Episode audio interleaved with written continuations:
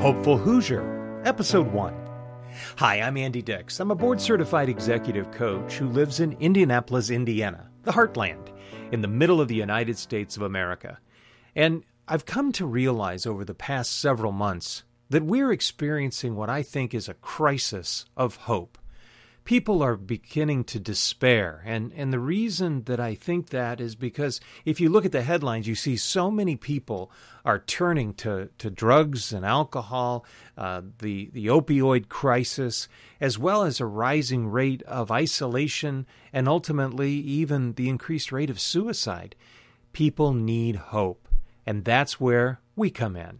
The Hopeful Hoosier is a podcast designed to help people find hope, and to hear some great examples of people who maybe have faced a personal crisis or have been challenged throughout life, to find out how did they figure out how to persist, how to carry on, how to find hope. So where do we begin? Let's begin with a definition. Siri, what's the definition of hope? As a noun, it means a feeling of expectation and desire for a certain thing to happen. Do you want to hear the next one? Yes, please. This is an archaic term. As a noun, it means a feeling of trust. Do you want to hear the last one? Sure. As a verb, it means want something to happen or be the case. We want something to be the case.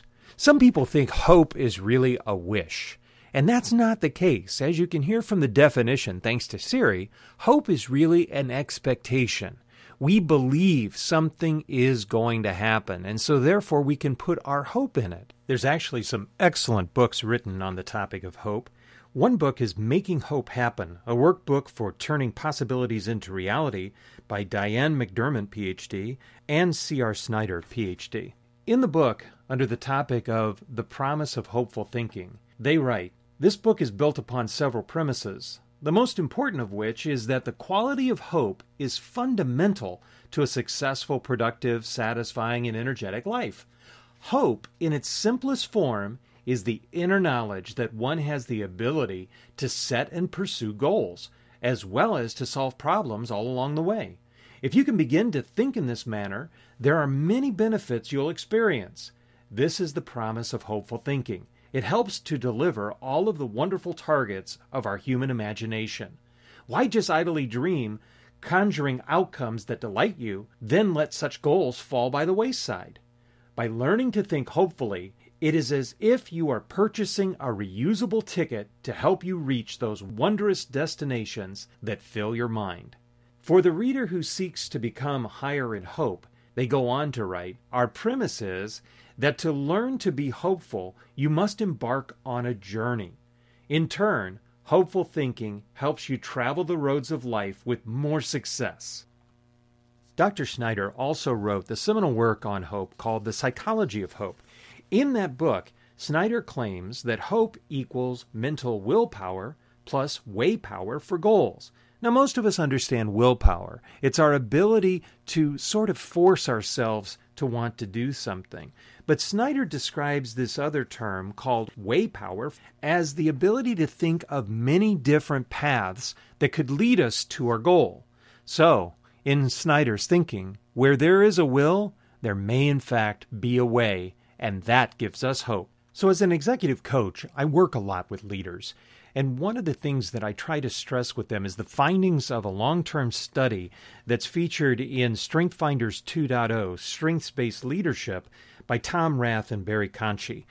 One of the key leadership traits that their study has found makes a huge difference is the leader's ability to instill hope.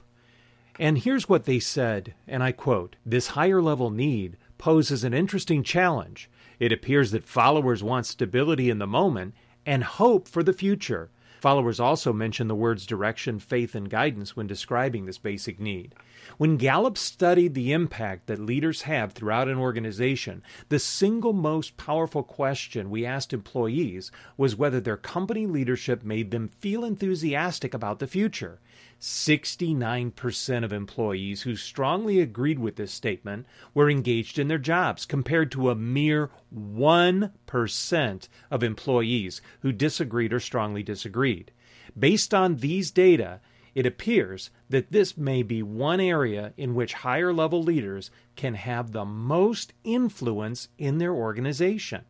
Later they write, when hope is absent, people lose confidence, disengage, and, not surprisingly, often feel hopeless. And yet the vast majority of leaders we interviewed did not spend nearly enough time deliberately creating more hope and optimism for the future. Instead, even the highest level executives reported that they spend almost all of their time reacting to the needs of the daily instead of initiating for the future. Later they summarize, while solving difficult problems is an essential part of effective leadership, identifying opportunities for the future plays a much more important role in creating hope and optimism. They close with, one of the greatest challenges for leaders is to initiate new efforts that will create substantial organizational growth. If as a leader you are not creating hope and helping people see the way forward, chances are no one else is either. Fortunately, here in Indiana, there's a lot of really amazing people doing a lot of amazing things that are creating hope for a brand new, bright, and exciting future here in the Heartland. And that's what we want to do here at the Hopeful Hoosier. Give them the spotlight and a microphone to talk about what it takes to be hopeful in this day and age. We need it desperately. And I hope you'll share some time with each one of these amazing leaders and learn their secret to remaining hopeful against all odds. Because our choice is, will we stay hopeful or will we fall into despair? And as for me, well, I guess I'm just a hopeful Hoosier, and I'm glad you've been with us for episode 1.